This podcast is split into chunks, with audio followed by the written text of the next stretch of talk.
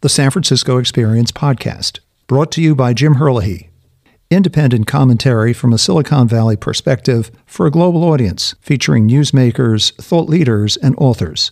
Season 24, Episode 8 India as It Is. Talking with author Daniel Markey, Senior Advisor on South Asia at the United States Institute of Peace. India marked an important milestone in 2023 its population reached 1.43 billion people, surpassing that of China.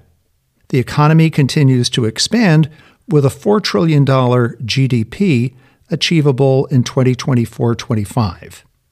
At the same time, the country's place on the global stage is enhanced, and America's relationship with India is being transformed.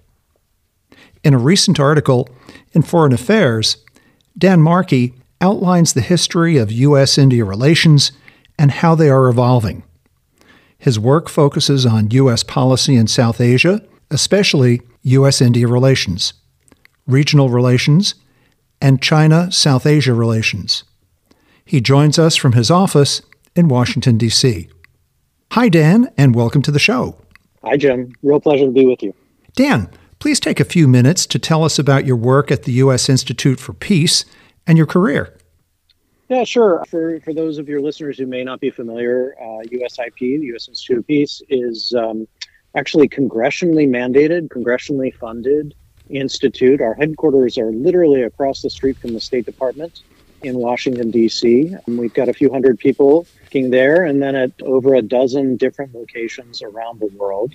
The institute is is dedicated, as you can imagine, to trying to advance peace and security both in terms of peace and security within societies, that is, places where you see civil wars or other kinds of conflicts, and also in places where you may see wars or the potential for crises between states. Uh, say between India and China or China and Taiwan and so on. I've been there for about two years. I came there from an academic post at Johns Hopkins University at their International Studies School. Uh, before that, I was at a think tank at the Council on Foreign Relations. And before that, I was actually at the State Department in an office uh, called Policy Planning, where I also worked on South Asia. A lot of my work's uh, been focused on India, Pakistan, Afghanistan, some of the other countries in South Asia, but increasingly, I've also been interested in China and China's role in the region. Mm-hmm. And my last book, which came out in 2020, was uh, called China's Western Horizon. It was about China's relations with South Asia, with Central Asia, and also with the Middle East. So you know, I'm really into into foreign policy, uh, the kinds of things that people at the State Department work on, but also some of the ways of thinking about it have really been influenced by my academic career. Very impressive. Dan, let's begin with the values that draw India and the United States together. Our democratic traditions are often cited as a common foundation, but our relations and history are quite complex. Where do we stand today? Yeah, so one of the things that struck me, I, have been working on the India relationship in terms of policy for about 20 years now. And one of the things that's really struck me is how we have this kind of mantra to, that is uh, we talk about India as the largest democracy and uh, we describe ourselves as the oldest democracy. And for decades now, really actually since the founding of, of modern India, as a democracy, we have seen that, that is, Americans have seen that as something that should be a kind of a glue between our two countries and should also beyond and, and should be an attraction uh, for India that makes India special. And, and I think there's a certain truth to that. But we've also thought that because India was a democracy and we're a democracy, that we should see eye to eye with India on a lot of issues, uh, not just how we run our own countries, but issues outside of our countries, mm-hmm. uh, other foreign policy issues. And you know, one of the things that's so striking about that is how often we've been wrong. that assumption just hasn't really been borne out by India's foreign policy or by our foreign policy or how they match up, or in fact, how they don't match up. Because of that, uh, I decided to write this article in, in Foreign Affairs, came out last summer, because I th- really thought that we were, in a way, missing a big part of the US India story, which is just the disconnect. Uh, that kind of values based, democracy oriented perspective on the relationship has led us to time and again, but simultaneously to appreciate that actually we have a lot of shared interests with India. There's a lot we should be doing with India to cooperate with them. There are a lot of shared concerns that we have about the world and so on. So this was not an argument for not working with India or seeing India as a useful partner, but in a, in a way, it was an argument for right sizing our expectations for the relationship with India to match with what the actual history of our relationship has been. Could we go back to Nehru? In the 1950s, yeah. of course, he declared that uh, that India was going to be a non-aligned country.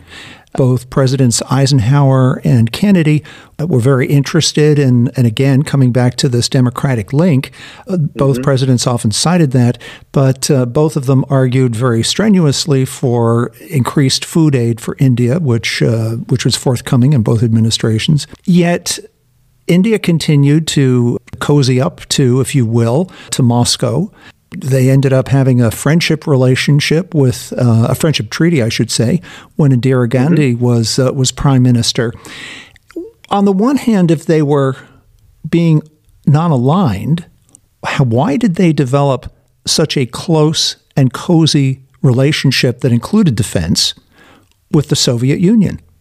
they were non-aligned. At times, non-alignment was probably a fairly accurate depiction of India's position. That is, India was seeking to have a reasonable relationship with the United States, whether it was food aid or at other times, uh, other kinds of assistance. They also wanted to have it both ways. They wanted to make sure that they weren't uh, finding themselves crosswise with the Soviets because, among other things, they were buying a lot of weapons from the Soviet Union. Mm-hmm and part of the reason why they were buying weapons from the Soviet Union is because we, the United States, were providing weapons to India's adversary, even at times host- hostile enemy in Pakistan. And so uh, India was, like Pakistan, seeing the world through their own kind of self interested, localized perspective. They were worried about their security situation. They didn't trust the United States because we were working with their enemy. And so, you know, in international politics, some, sometimes that's, you know, power politics leads you to see uh, your enemy's enemy as your friend. And so seeing the Soviet Union and the benefits that it could bring India, the kinds of weapons that the Soviets were willing to sell, the kinds of uh, agreements they were willing to make, India found that at times to be a useful relationship as well.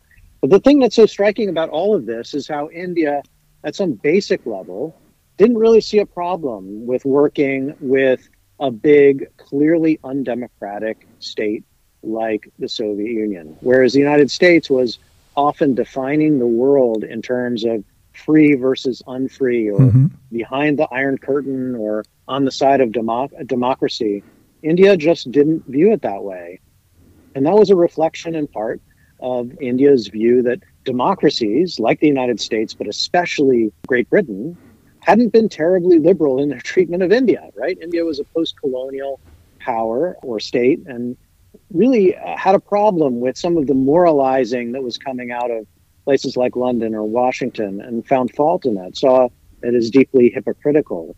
So, from an Indian perspective, maybe it's a little less surprising that they uh, weren't buying the worldview that, that we have been so invested in. And certainly the way that we saw the Cold War kind of rang hollow in New Delhi. But U.S. presidents, as you pointed out, you know, we didn't always appreciate that. Mm-hmm. Uh, so whether it was Eisenhower or Kennedy or, or subsequently, even after the Cold War, Clinton and, and so on, you know, saw India as a democracy and wanted to continue to highlight that aspect of its identity uh, in our relationship. But they sort of missed another part of the story repeatedly. And I think to their disadvantage because they were sometimes surprised or even frustrated with India when if they had been more realistic about it or appreciated what makes India unique, that wouldn't have come as a, so much a surprise. Now, you mentioned, of course, the Soviet Union and uh, their close ties to the Soviet Union. Of course, India and China share a very large border. And of, course, they had a war in 1962 along the line of yep. control. And then, most recently, in the last couple of years, there were skirmishes uh, at that line of control, and several dozen Indian troops were killed. Tell us a little bit about that historic relationship between China and India? That's a relationship with, you mentioned what drove the India, uh, the Indians, in a sense, away from the United States. You know, the, the hostility toward China after 1962 was another factor there. The United States saw China as certainly later as somewhat useful as a balancer against the Soviet Union. The Soviets, after the Sino Soviet split, got very upset with the Chinese. And so India found itself and its alignment with Russia as being a kind of a reinforcing one as hostilities with China became a, a bigger issue. Um, but you also mentioned the 2020 border dispute between India and China.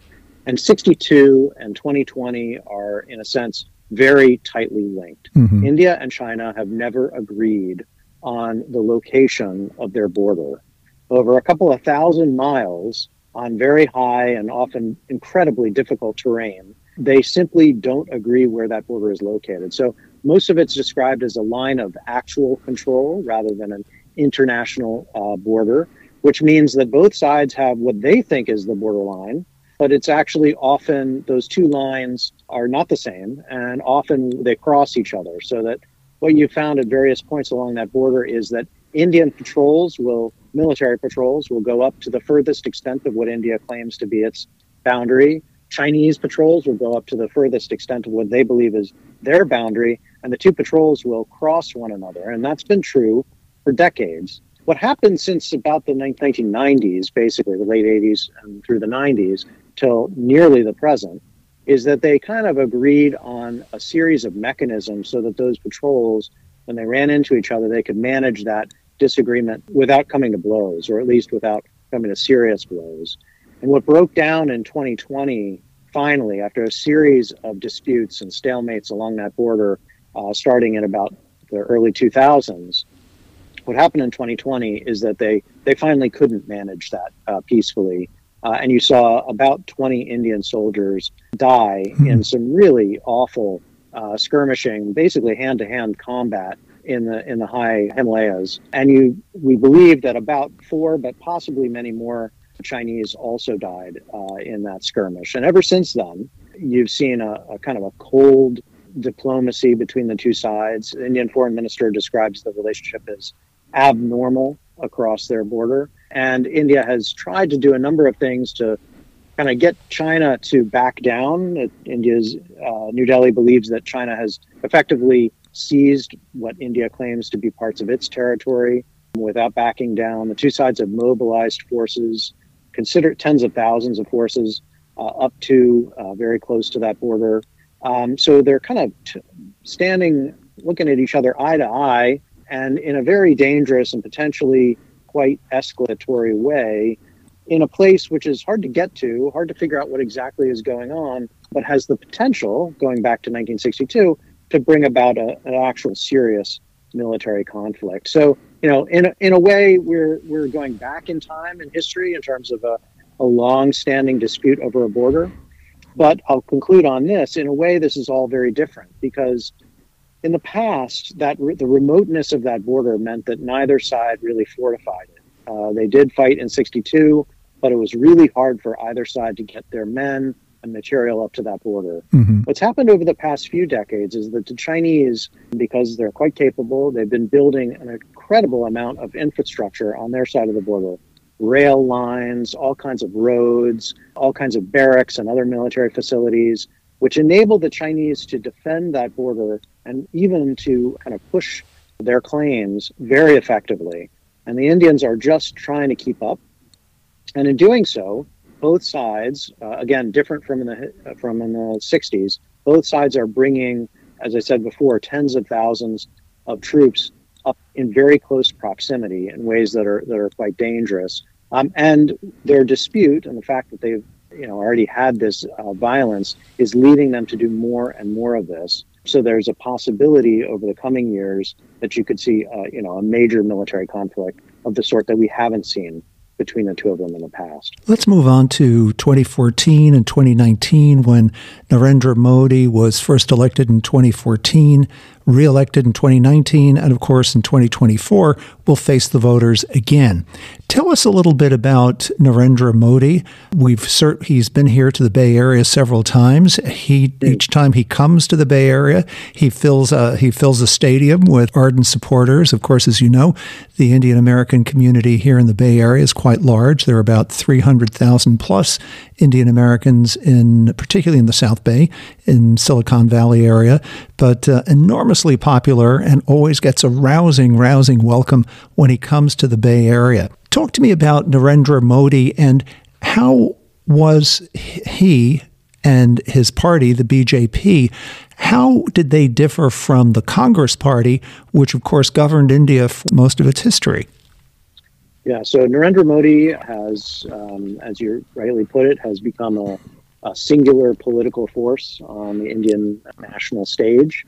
As prime minister, he has now won twice. He looks likely to win a third time in upcoming national elections um, this spring and early summer. He is the leader of the uh, BJP uh, party, a Hindu nationalist party, which I can explain in a moment. But he is also charismatic quite popular figure, uh, as far as we can tell through polling data and so on, uh, across much of India. And he has been a very energetic campaigner at mm-hmm. home, but also a very energetic uh, diplomat overseas. Uh, he's traveled the world uh, and he's made it his business to cultivate ties and friendships pretty much anywhere that you can find in the world. And he's done so uh, pretty effectively in nearly every instance. I think we're talking about the differences with China, even with China, when he came into office, there was an expectation in Beijing that they would have a good relationship with Narendra Modi. He had previously been a chief minister in Gujarat. He had traveled to China on numerous occasions, had extensive uh, relations, business ties uh, with China. So they thought they could work with him as well. So he's a, a capable political figure, but he is very different. To get to the second point, he's very different from what India had seen before. Indian politics had, since independence, largely been dominated by the Congress Party, the party of uh, Nehru, uh, the party of independence. And Congress Party was a big tent, veered or socialist, particularly under Indira Gandhi.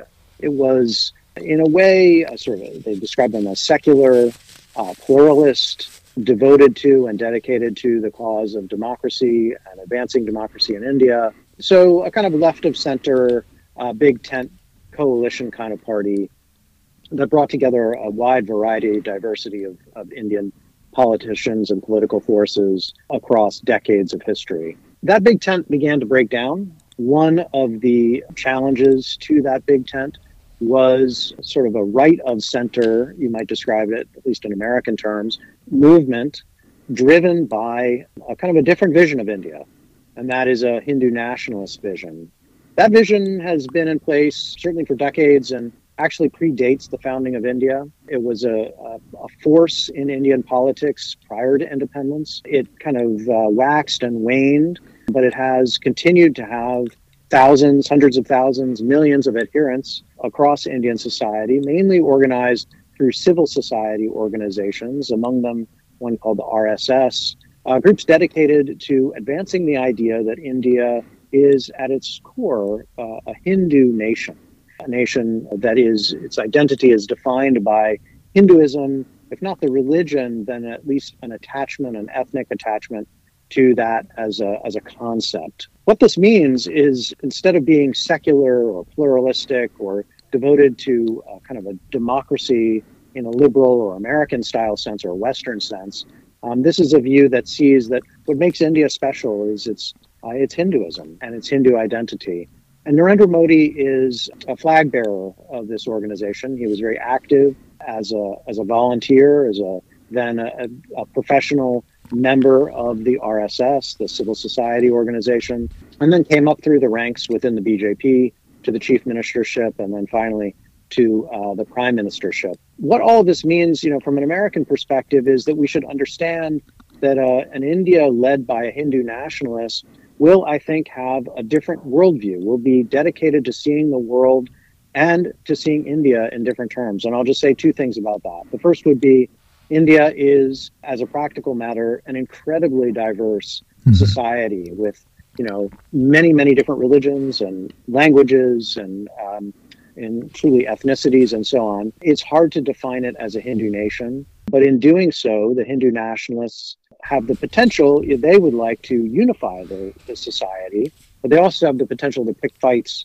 uh, with all of the minorities of India, which amount to hundreds of millions of people, with the largest minority being uh, Muslims in India. So Hindu nationalists and Muslims have historically come to blows, including through um, bloody communal violence between the two. That's point one. And point two would be as a Hindu nationalist leader like Narendra Modi looks out into the world, uh, he doesn't, importantly, see the world as defined as a, one in which democracies are in some way fundamentally um, at odds with autocracies. Uh, that's not the defining element uh, of global politics for someone like him. Nor is it purely a world of states versus states, of power politics. No, uh, for, a, for a Hindu nationalist, the world is principally defined as a competition between civilizations, between societies that are defined by deeper social, religious, cultural attachments. And India is a thousands of years old civilization, as is China or Iran and a few other places on earth. And therefore, India is defined in those terms and is fundamentally in competition with those other civilizations. From this perspective, the United States or Western Europe would be seen as Abrahamic or Judeo Christian mm-hmm. civilizations, the Middle East, an Islamic civilization. You know, this is a really different kind of way to see the world. Uh, and it means that you're likely to seek different things, to see the world differently. I think Americans should understand that when they hear someone like uh, Modi speak, they should interpret his words through this kind of a prism. In the nine years that he's been prime minister, he's worked with three American presidents Barack Obama, Donald Trump, mm-hmm. and most recently, Joe Biden. And during that time, in all three administrations, there has been a, a closeness that he, he seems to get, he seems to have gotten along well with all three. We've seen the the Quad, this uh, defense association between India, the United States, Australia, and Japan, and then most recently under President Biden, just announced last week at the APEC conference here in San Francisco, the Indo-Pacific Economic Framework. Dan, give us a sense of those two associations, if you will. First, the Quad on the defense side, and then the IPEF on the trade economic side, and and of course, Modi's relationship with Biden, Trump, and Obama.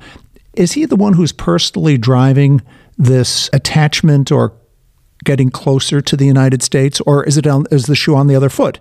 Is it the three different American presidents who are driving this getting closer to to India? Well, look, Modi, as I said before, an incredibly skilled politician, but also a skilled diplomat. He's made it his business to cultivate good relations with exceptionally different types of American presidents. So he deserves some credit for, for making things work, you know, with people as different as um, Obama, Trump, and, and Biden. But the but you're right to to recognize that the core driver in this relationship, at least from the U.S. side, um, is is a sort of a strategic recognition that India, no matter who runs it, whether it's Modi or anybody else, whether they go back to Congress Party or whatever, um, India is huge. India has a lot of potential.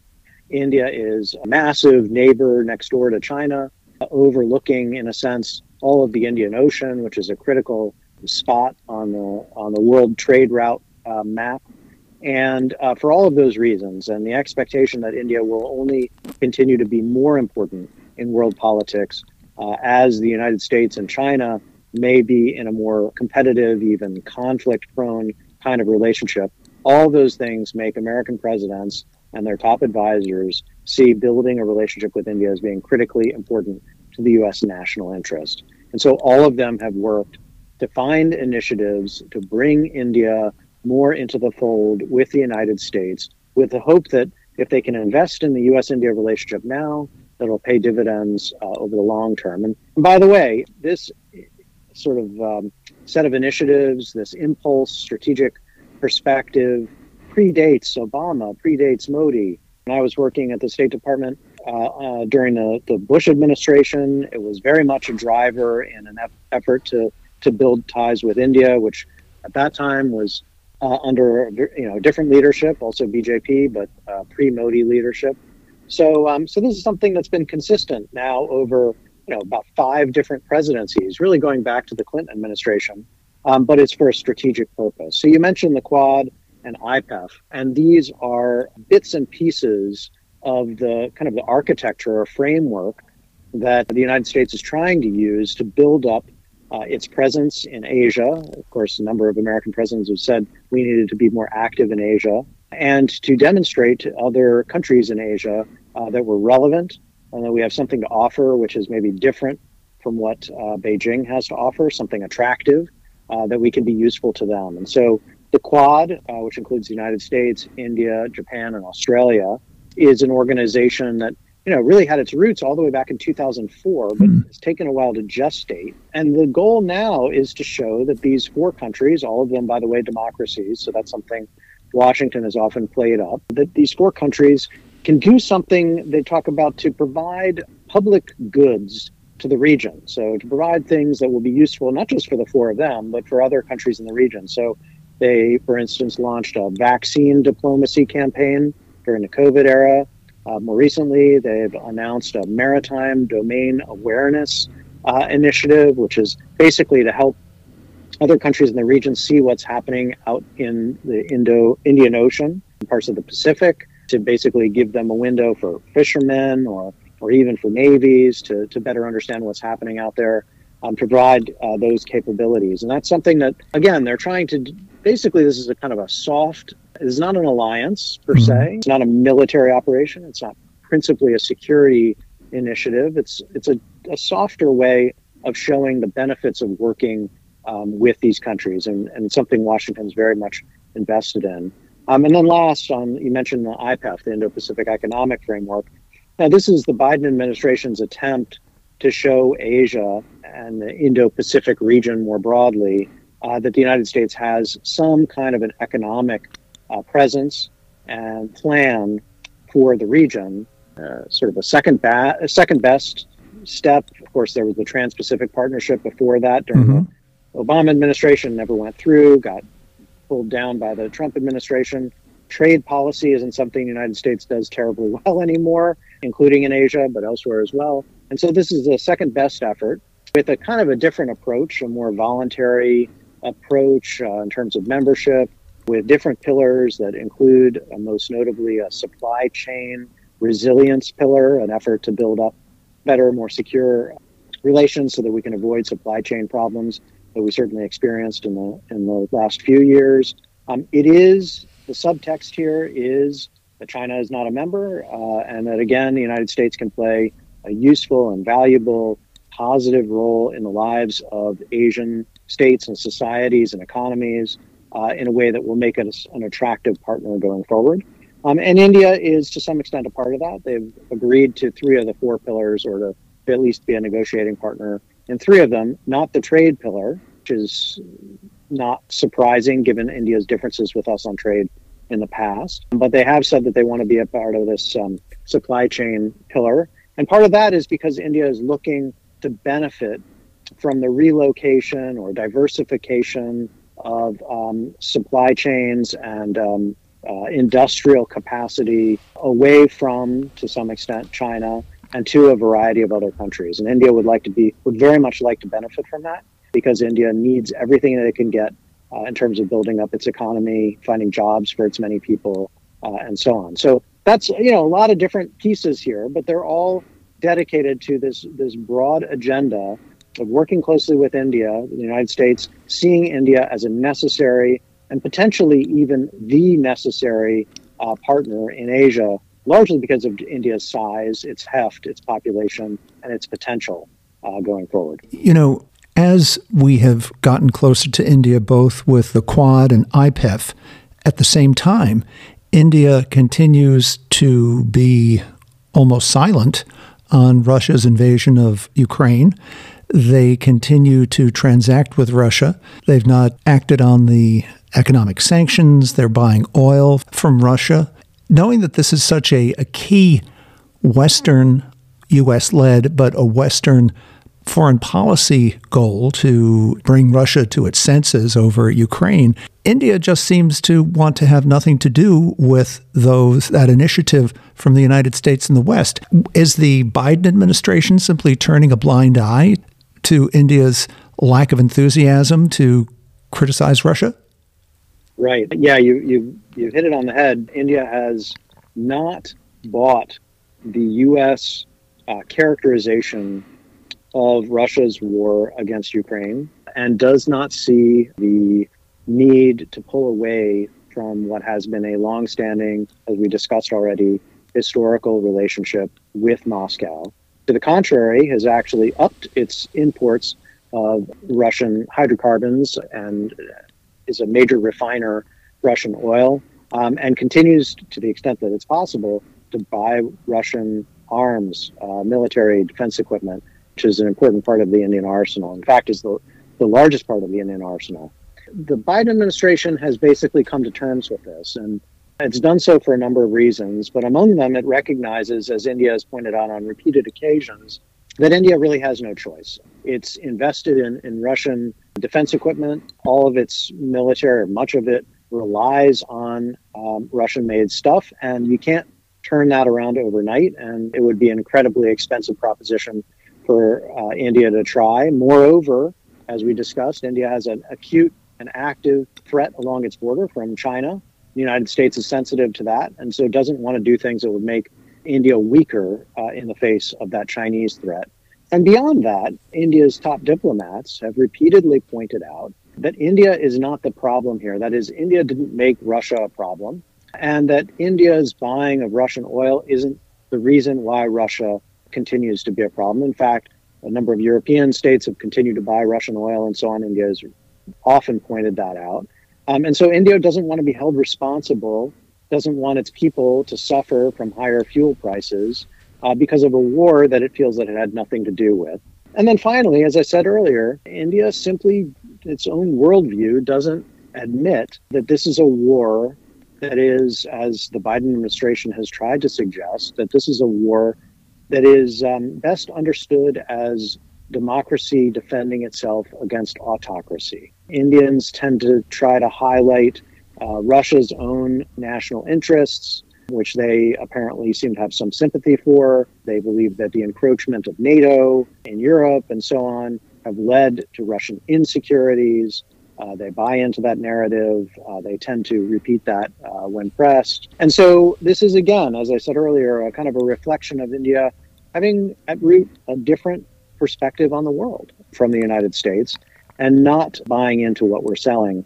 The Biden administration, as I say, I don't think they've just turned a blind eye, but they have been sensitive to Indian concerns. And what they've really kept their eye on, the prize, they believe, is a long term strategic partnership with India, verging on an alliance that they hope will be essential to their purposes with respect to China. So they don't want this war and India's response to it to screw that up. And so they're dedicated to kind of retaining, a, as we would say, a laser like focus uh, on what India can do for them with respect to China and not being distracted. In your article in Foreign Affairs, and, and I commend that to uh, to all of all of our listeners, terrific article, and um, we have only just uh, we've only just touched on it in this conversation so far today, but you you talk about the transactional nature of doing business between the United States and India. And the fact that, again, we so often, different administrations have talked about our common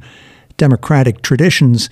Those common democratic traditions, unlike the relationships that we have with Western Europe, with Japan, with Republic of Korea, with other Western oriented liberal democracies, those values, those democratic values, don't seem to be at the basis of our relationship with India. And as you argue in the in your article, the the nature of our relationship is much more transactional, which then leads me to the conclusion that just as quickly as you can do a transaction, the next government coming into power says, I'm not going to transact with you or I'm not going to do those kind of transactions anymore if you don't have a common basis of values. Am I oversimplifying what you said in your article, Dan? No, I think I think though, you know, transactional can be a bad word, but in a way it can also in the way that you've constructed it, right? That it is it's not founded on something deeper. And I agree with that. I think if we had uh, our choice, we would want to see an India that kind of saw the world similarly to how we see it. That would make us much more comfortable and confident about the future. I mean, imagine that that were the case. We would see no problem in doing everything we could to support India's rise And in doing so, expecting that we could be partners forever in trying to build um, a world in our own image, one that uh, would be advancing uh, liberal purposes, rule of law, and so on in ways that would make Americans and then Indians very, very comfortable. If we can't do that, if we can't be confident about that, and I'm not sure that we can, we could still hope, but I just don't see it as likely.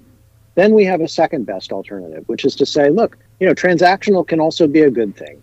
Uh, transactional can mean that we get good things out of it and the Indians get good things out of it. And a transaction, yes, can be short term, but you can also build long term contracts uh, and you can build relations where there's an expectation of continuing to do good business with one another because it's good for both sides. It's kind of a, you know, to use a, a frequent Chinese phrase, you know, win win uh, proposition. so the United States and India can be win win. What is noteworthy about this relationship is that you know, we've done relatively little with one another for decades of our history. And now we're only barely beginning to scratch the surface in terms of catching up, particularly on the economic front, but in other ways as well. There's so much more we could be doing people to people, education ties, commercial ties, technology ties, and so on. That even if we only did with India the kinds of things or the kinds of business that we're more than happy to do with lots of other societies that are not democratic. We don't pretend they're democratic. Uh, we don't talk about them as having shared values. Places like Vietnam or historically like China. Even if we're willing to just do that much, there'd be a huge amount more that we could do with India. I think that's where we should be putting our emphasis. Um, what that means is sort of raising the bar of cooperation with India in lots and lots of ways, but simultaneously, in a sense, lowering the ceiling or lowering our expectations at the high end.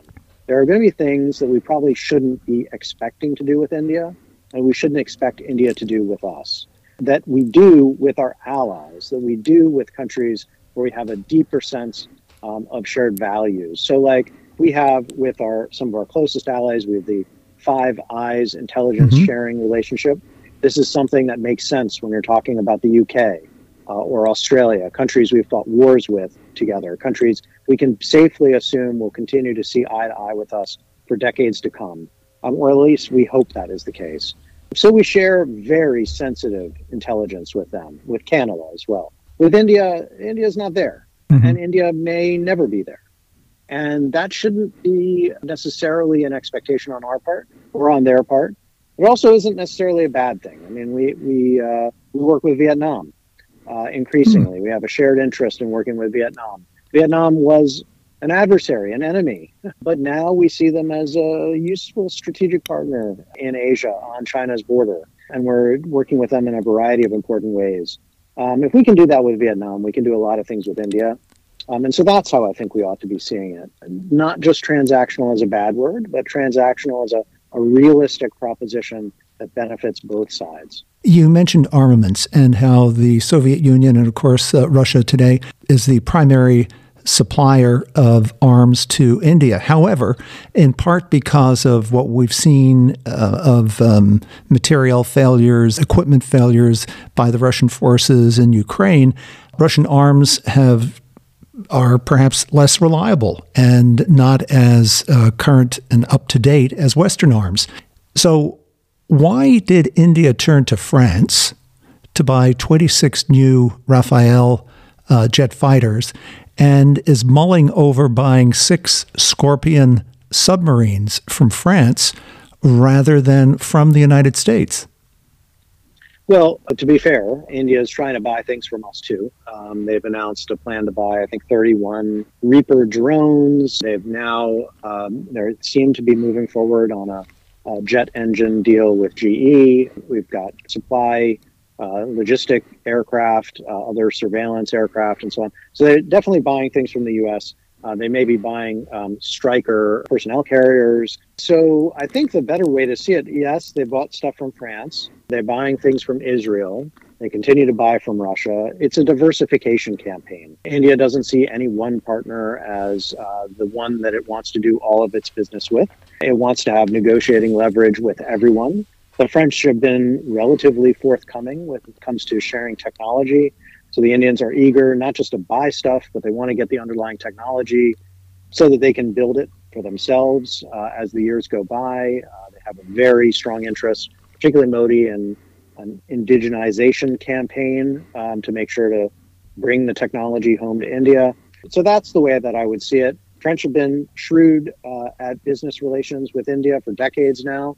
No surprise, they're winning certain contracts from India uh, where they can, but they're not alone. And I think we should expect to continue to see that. And frankly, that's not all that bad. Uh, yes, it'd be good for American business if India just decided to shift the sale toward us, uh, but they're going to get some better cost effective opportunities elsewhere. And the more that they are working with our allies and partners, that's probably generally a good thing, even if it's not uh, with us. So that's that's the realistic take, mm-hmm. I think, and and probably pragmatism on India's side is probably the best way to interpret their their buying campaign. Well, Dan, in the remaining few minutes of the podcast, what are your closing thoughts about where the United States and India are headed? I guess one thing I would say is that when the Biden administration came into office, it devoted a tremendous amount of energy to advancing the relationship with India. Um, one of the first things it did was it picked up on the, the Quad that the Trump administration had been pushing, this four-way relationship with that includes India as well as Australia and Japan.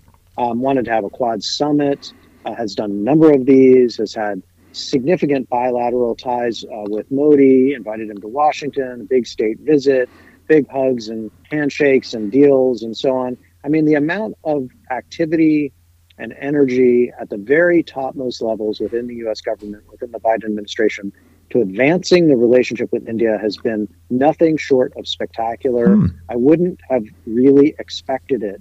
I would have expected that this administration would have put more emphasis on traditional US allies like Japan, Australia, South Korea, and in Europe as well. Um, so this has been a surprising feature of the relationship.